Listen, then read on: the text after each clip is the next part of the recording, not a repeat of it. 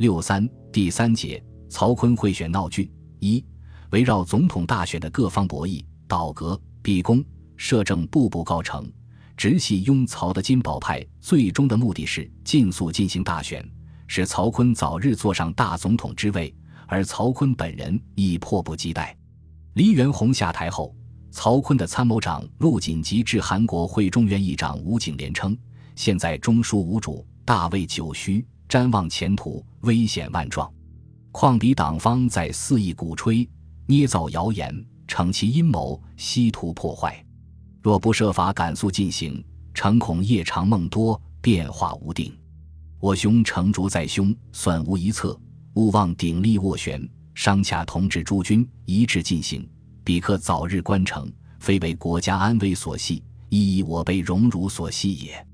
随后，曹锟亲笔致函吴景莲称：“彼之正朝骤起，阴影多艰，非得我攻之实力过人，随机应付，正想将亦不堪言。”其中困难万端，帝故早已深悉。现在孝伯、王承斌、润成、熊秉琦并已到京，尽可披城相商，从长筹计，幸勿有所地界，转令同志闲抱不安。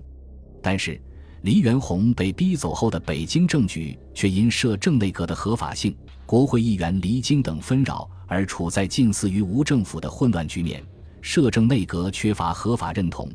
而国会因不足法定人数无法开会，使总统选举根本无法进行。本来就对金宝派急于劝进有所不满的吴培孚认为，我方若不捷足先登，多接力办，半月以外，恐拥断之声，纷扰南北，届时再图补救，是以大难。同时表示，办大选须先由两院通过离辞职书，法律上方有立脚点，否则希望不遂者。日后必借此掀起政潮，要挟我等，故正明定分最为要务。面对如此困局，即便是当初最积极主张驱离拥曹的激进金宝派人物，也不得不思有所补救，以尽快稳定局势，尽早进行选举。直系稳定局势的首要之途是组建完全内阁。黎元洪离职，摄政内阁成立后，实际在任的内阁成员不到半数。故无论其是否合法，即就内阁本身而言，以不到半数的成员也无法名正言顺地召开国务会议，作出相关决策。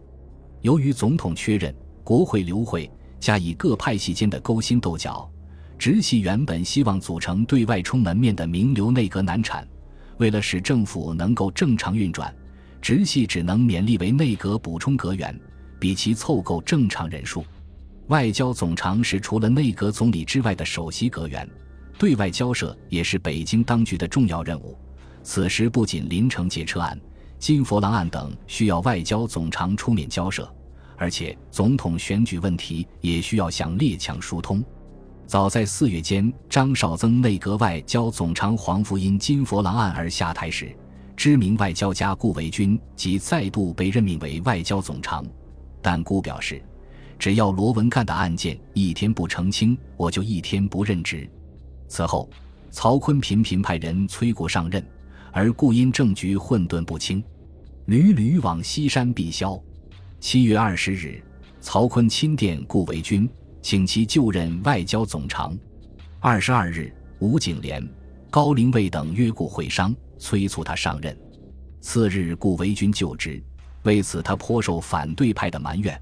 所谓曹逆之弊，借重足下者，其义国安在乎？以万恶之军阀，仅轻蔑于友邦，求为经济与同情之助不可得，乃欲假足下为介绍，奉送主权若干，利益若干，以交换金钱与承认事也。足下不外察国情，内审贼事，乃于此之时貌，贸然就职，甘为非法之阁员，同人等百思不得其解，唯觉令欲顿减，信用尽失。为国家人才济，只可惜耳。按惯例，外交总长即为总理之下的首席阁员，在总理缺位时应代行总理职，主持阁务。但这届内阁的大任是操办总统选举等事，曹党自然不放心别人来办。而顾维钧作为职业外交家，也不屑办这样的事，故内阁仍由内政总长高凌卫主持，顾维钧只负责外交事务。对负有解决财政困难并为大选筹集经费重任的财政总长曹锟本有意由中国银行总裁王克敏出任，因为此时的财政已陷于危境，却成破产之象。何况还有接下来的总统选举也要花大钱，而王克敏自命为财神爷，又担任国内最有实力的中国银行总裁，曾经自夸几百万之款，几日间便能筹到，自然为曹锟所看重。其实，在当时的情况下，王克敏对于筹款并无妙计可言，无非是对外承认金佛郎案，以获得外国银行团的支持；对内由中国银行印发钞票，而这又将引发舆论的反弹。所以，他的任命令在七月十日发表后，即遭各方反对，认为金佛郎一案事关切忌，你欲借此机会为饥不择食之计，如冒昧一事。必将及时一身，曹路前车，可谓阴见。而各地中行股东函电交持，交相劝阻。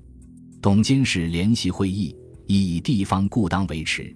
中行由关重要，力劝暂勿转任。再加上王的任职出自保派推荐，而金派不以为然，王亦为金派之反对。出于这些原因，王克敏不敢贸然上任。十九日即上书请辞。其后，曹锟又在其弟曹睿等建议下提出张胡为财政总长。张胡是亲奉的前梁十一内阁的财政总长，本为直系的冤家对头及直奉战后被通缉的祸首，但其长期负责延误，自奉理财有方。为了应付时局，曹锟顾不得张与直系的历史过节，而命其出任财政总长，在八月中旬走马上任。张胡立即布置由王承斌。吴玉林负责选举筹款事，进行大选审计。其后，摄政内阁在九月初又任命袁乃宽为农商总长，黄福为教育总长，未到任。至此，除了陆军总长员由张绍曾兼任，此时不便再找人替而暂时续选外，这届内阁经过修补，总算是勉强成立，对外可以交代了。直系稳定局势的又一招是提议从速制定宪法。缓和外界对直系干政、操弄选举、先选后宪的强烈批评。本来金宝派一直主张先选总统，但因为国会议员人数不足，因此只好提出先宪后选，以参与制定宪法而留名于世，诱惑议员回京。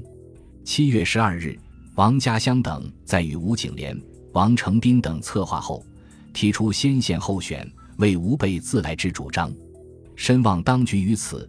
能有彻底之觉悟，勿再漠视一切，专事选举运动，犹望停止选举运动，明白表示以安人心。一向主张先选后宪的高龄卫等立即回应称：制宪大选均为解决时局紧急问题，孰前孰后，众公自有权衡，我等不能过问。保派的高龄卫、熊秉琦山东省长等欲改变方略，劝曹锟发议庭办大选。促成宪法之典，以激迷国会议员，务使南下。其实，中国银行总裁王克敏去保定向曹锟请示，以承认金佛郎案获得列强财政支持问题。高龄卫等即请其向曹锟提出此意，但金派边守敬、直隶省议会议长等则仍主急进大选，上书曹锟，为若发庭选先贤之电，不斥自招口供。与项城取消帝制，如出一辙，必归失败等语。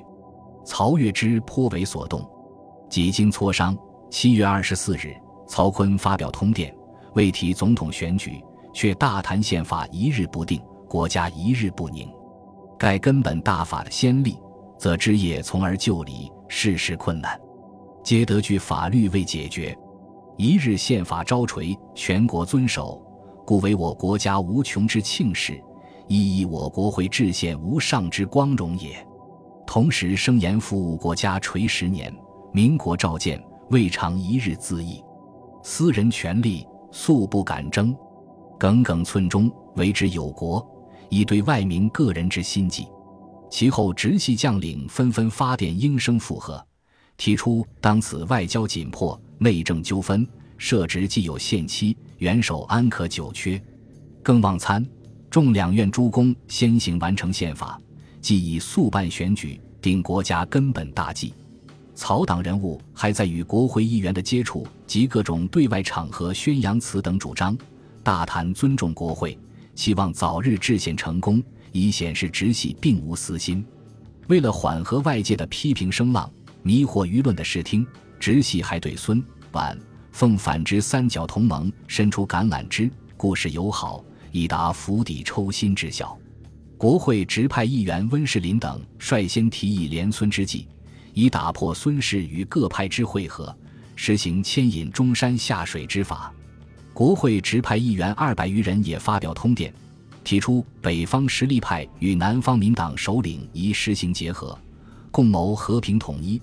时局时有平定之望，政治时有刷新之机。七月二日，曹锟通过在上海的孙洪一向孙中山发电，表示上年恢复法统的主张与孙胡法之初旨不约而同。以及依照先生主张，召集南北和平会议，聚全国名流于一堂，共商国事，将一切政治问题讨论解决，彼国会得以从容研法，树国家万年不拔之基。八日又致电孙洪一转孙中山，恭为中山先生与国家同气休戚，幸与所以为无国为无民为促进和平统一者不吝见教。坤虽不敏，妾愿闻之。当本中山先生之意，为国人尽义节也。孙洪一曾任广州军政府内政总长，孙中山驻沪代表，曾衔孙中山之命，与直系商洽和平统一问题。此时又觊觎国务总理一席，而又恐不见容于民党，乃常为孙曹联合之说，以炫惑世人，并为之奔走游说孙文数次。故曹锟发电，经由孙洪一转。但是。在直系支持的沈鸿英军队当年五月兵败韶关时，查得各种函电文件，证实范越之事，曹使主谋，遂与曹决裂。故此，孙中山对曹锟并不信任。十二日，孙中山电致孙洪一大夫曹锟，表示前次我接出和平统一之主旨，众山异常赞贺，乃其见诸事实者，则乱民祸川扰越，以及种种行动。无一而不与和平为敌，今兹云云，其既有所觉悟耶？亦犹是前日之敷衍也。我与人已成，不能逆不信。然不执则道不见。主张武力，谁为容首，就有所归。徒悟空言，天下其孰能听之？实际拒绝了曹锟的好意。曹锟随后复电，亦只能以希望双方推诚相见。务其贯彻始终，共谋国事下台阶。在曹锟做出连孙表示的同时，还派其弟曹睿向其北洋前辈段祺瑞疏通关系。七月中旬，曹睿在天津面见段祺瑞，态度谦恭地表示：“我们弟兄俩过去都受过您的栽培，大恩未敢忘报。前年直皖战争，因迫于形势，并非出于本意。现在众山进退两难。”恳请您指点指点。段祺瑞答称：“现在你们富贵已极，还想要求什么？我劝你们何不急流勇退？假若曹锟自以为有当中国总统的资格，并能行使总统职权，那么无论通过选举手续，或用武力，或是金钱及其他办法，尽可去做。如其不然，那就应该明白表示放弃。”曹睿碰了个钉子，无以应答，拉断未成。曹锟还通过他人授意张作霖的亲家鲍贵卿到奉天向张游说，解释直奉之战是出于误会，表示愿意重修旧好，亦未得张作霖的回应。总而言之，曹锟和直系企图通过与孙婉凤表示通好的方法缓和政治紧张局面的做法没有成功。本集播放完毕，感谢您的收听，喜欢请订阅加关注。主页有更多精彩内容。